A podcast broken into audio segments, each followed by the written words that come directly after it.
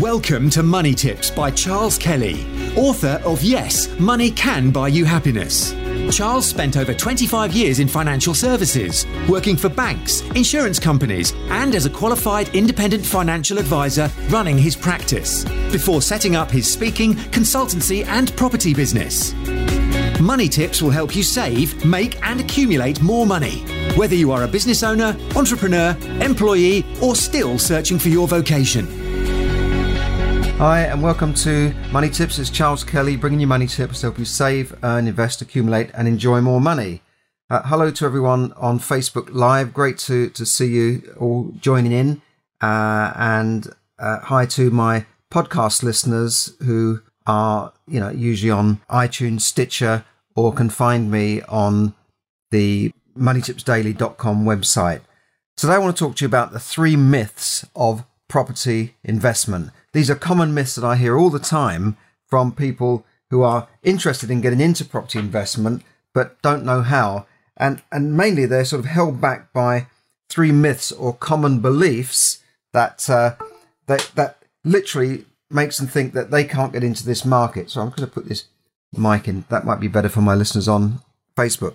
So, um, now, many people tell me they want to get into property, but they don't know how to get started. They don't know which strategy to choose you know, they say to me, well, should I go for residential or commercial or semi commercial? Should I go for office developments and change them into to residential, office to resi?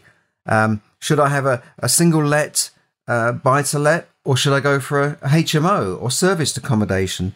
You know, there are so many different strategies. And, you know, then they say to me, well, how will I find the money for deposits? Which area should I invest in? Uh, you know, should I should I use my own name? Or a limited company or a partnership? You know, these are all questions I get asked by people who want to become a property investor. They've seen other people make money from property. They look at the Sunday Times rich list and see how many of those people on the rich list have made their money in property. And they, they see even wealthy millionaires and billionaires who've made their money in other ways put their money into property more or less as a hedge for the, for the future. And they see families like the Duke of Westminster who've held their properties for almost a thousand years in their family name and, and own you know much of Belgravia and May, Mayfair, and they're, they're literally billionaires. But that that aside, that, that's at the top end of the market. But they're asking me how do they, they, they get into it now. Firstly, let me get rid of a few myths that may be holding you back from you know taking the first step into property. Now, the first step could be just taking a course or going to talk to agents or just looking around. Um, now, if, if you're being held back and you're not even taking the first step, you're never going to get into to property or anything else for that matter. Okay, so myth number one is you need your own money to get into property. You know, you need to have a lot of money behind you. You need money to make money, or you need money for deposits, etc., etc. And they, people say, well, "I can't do it because I haven't got any money." Okay, well, this is not true. There are there are a number of strategies, proven strategies that work that you can use to get into property investment with either no money, okay, none of your own money, or by using other people's money. So we'll, we'll come on to that later. Myth number two it takes years and special skills to become a professional property investor. Again, this is really nonsense. I've seen many young property investors, uh, you know, to become experienced or, or good property investors within a few weeks of taking a course or getting onto a mastermind, and they've gone on to build portfolios faster and much larger than so called experienced investors that have been doing it for years. In fact, once they get on that that fast track, they seem to just race ahead of people that have been doing it for years. It's like some people are on uh, a small country road going along at a certain speed, and then people by getting into some training or getting into a mastermind group or just getting around the right people, it's like they're on a motorway or a highway and they're speeding past those people that have been struggling along, trying to do it themselves for years and trying to work it all out themselves instead of learning from others. Okay. Myth number three, this is, this is another common method, myth, is that you need special connections or you need to be in the know or in the right circle to get all the best deals. You know, you hear people saying, it's not what you know, it's who you know. Yeah, that, that's that, that can be true in some circumstances, but you know, it's. I don't think this is true. This can hold you back from anything to say, well, that's a closed shop. I don't know the right people. Now, anybody can build their network and connections in property, first of all, by learning how to do it and, and learning a bit about it. But then it's simply about getting out there and meeting people. You know, there are hundreds now of, of networking events, courses, and seminars running every month, almost every week, all over the country. And not only can you build your connections at these events, but you can also expand your knowledge and, and just learn a lot more than, than you, you would just sort of sitting at home watching TV. So, how can you get started right now? Well, I'm going to give you one way now. My, my, friends at Progressive Property are running several events to give you the opportunity to look at a number of strategies and, and decide which one is best for you, which one resonates with you. So, the first one is that their major event is called Multiple Streams of Property Income. Now, that's a three day event, or it's like a course where they spend a couple of hours on each of many, many strategies. So, they go through all sorts of strategies from single buy to let to HMOs to, to deal packaging to uh, serviced accommodation and so on. They, they, and and they quickly give you a, a, run through of all of those events, and then if you want to dive deeper into those any of those strategies, you can do so at a later event. But that's an excellent event. I've been on it myself, and it really sort of opens your mind. And sometimes it might blow your mind to go onto these, and you meet all sorts of people just like you who are getting into property. Some I was sitting a guy next to a guy um, that I, I, said, "Are you just getting into properties?" "Well, actually, I own 150 properties already, and I'm looking to to learn new strategies." So you never know who you're going to bump into there. Um, okay, then you might say, "Well, I've got no money for deposits. How am I going to get started?" Right. Okay. So why not start by finding deals and packaging them up for others to sell on? How do you do that? How do you how do you package a deal? How do you get people to buy the deal off you without losing the deal itself. Okay, so there's a deal packaging discovery day. Now there's one, uh, I think on the 25th of September, and there's one in uh, 30th of October. Um, it's a one day event which will give you an overview of the strategy where you can make money from property without using any of your own money because you're going out and finding deals for people that uh, perhaps haven't got time to find deals. I mean, I'd like people to bring deals to me if they can find deals, and I would be prepared to pay for a deal uh, from from a deal packager. So how much do you need for that? You don't need anything, do you? You just need your own time to do some research and go and find it, and then put put them together in a way where where you're going to get paid and everybody's happy because you're providing deals for other people because they they they've got the money but they haven't got the time. You've got the time but you haven't got the money. Do you see how that can marry together? Okay. Now, if you're just interested in a one day type of event. There's a beginner's property secrets day. So this is a one day event where, you know, you can just go along, get a taster for it, meet some people who are just like you, getting into property. And there are various dates for that in September and October. So contact me if you're interested in any of these uh, at charles at charleskelly.net, or you can just contact me on, on Facebook. Uh, there's a no money down discovery day. This is where you can do deals, do your own property deals, but without putting in your, any of your own money. Uh, there's a joint venture finance day where you can learn how to, to form joint ventures with other people.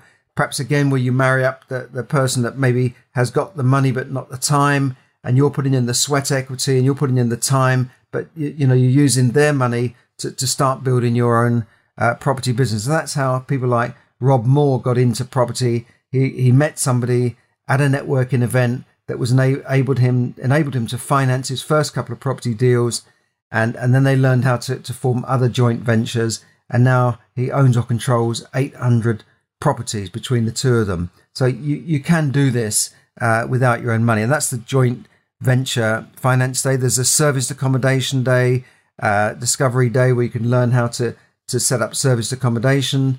And again, you can do this on a rent to rent basis without any of your own money. You don't have to own the asset, but you control the asset. That's the difference.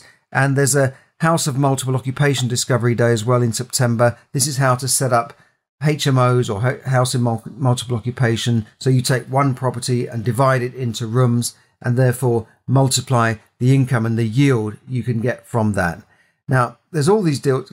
Get on to me if you're interested in any of these. Obviously, this is for people in the UK uh, that can attend events in the UK. Uh, so, you know, if, if you're thousands of miles away, it may not be for you. But we have a lot of people coming in from Europe uh, who fly in for these events and learn how to, because many of these events, uh, these strategies are transferable to, to other countries in, in Europe and even Australia. Uh, so, so that's it uh, for that. Get, get, get hold of me if you want to really bust through these these myths of property, and these myths apply to other businesses as well. Uh, so don't don't be held back by that. Just just try and learn and open your mind instead of just believing other people and who say, "Oh, you need money to make money," or "You can't get into that because you haven't got the right connections." It's not true. Okay, the word of the day today is common hold. Now, you, you may have you may have heard of this. You may not have heard of this. It's a it's a it's a tenure of a way of owning a property in in the UK.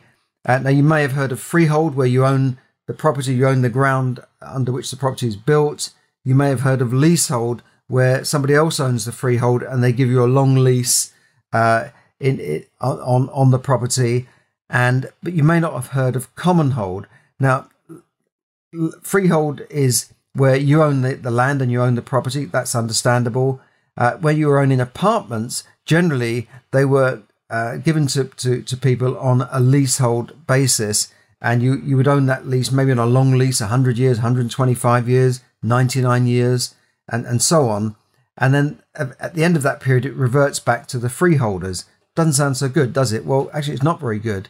Now, you can keep extending the lease, but that, that costs you money. So what they've done now is that many new build apartments are, are being sold as common hold, which is where you, you basically own a, a, share of, of the freehold under what's called a common hold. I think it's a fairer system to than than leasehold. Um, and you, are not going to find many of these around, but it's something you, you want to look out for. I personally, um, I, I do own leaseholds, but I don't like leaseholds. I'd prefer to buy a flat with a share of the freehold. This is sometimes happens where you've got smaller uh, blocks of flats.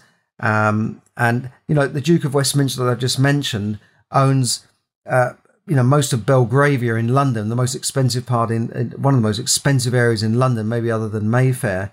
And all of those properties are owned on leaseholds, and they will all revert back to the family at some stage. And even though people can extend them, it costs a lot of money to extend a leasehold. The other problem with leasehold is that somebody else uh, is controlling the property, uh, and you know they can put up they can put charges on the property. They can uh, take the property away from you if you don't pay uh, your your ground rents and your uh, service charges.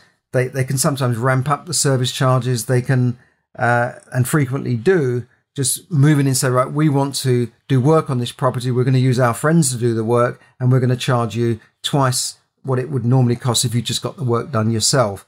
They can also impose things on you, and that that's one of the reasons, as you can see, I d- I don't like leaseholds, um, and I, I think they're just an unfair, almost sort of feudal system going back to the landed gentry, and I th- I think they should just be phased out or abolished and, and replaced with a fairer system for people. In many countries, they don't have leaseholds, but in, in the UK, we still do. So just watch out for that. Um, I remember my auntie from Ireland when I was a kid. We were going around to uh, estate agents, and, and she was looking for a property. And I said to her, well, "What's leasehold?" And she just said, "Leasehold is for idiots." And that always stuck in my mind. Um, I, I, wouldn't quite say that. Sometimes you have to buy a leasehold property when you're buying a flat, but I, I, I, I think freehold is better. And if you can't get freehold, get a share of the freehold in a block of flats where the, the, the people who own the properties control the management. That's another thing, another aspect called right to manage. But if you're managing the, the, the block of flats yourself, you're not going to be, you're less likely to be ripped off by unscrupulous landlords or freeholders. So that's all for now. Thanks for listening, and uh, I will speak to you all again soon. Thanks for listening. Thank you for listening to Money Tips. For more tips and information, visit moneytipsdaily.com. The information given in this podcast is for your entertainment and should not be construed as financial advice. As always, take independent financial advice before making any investment decisions.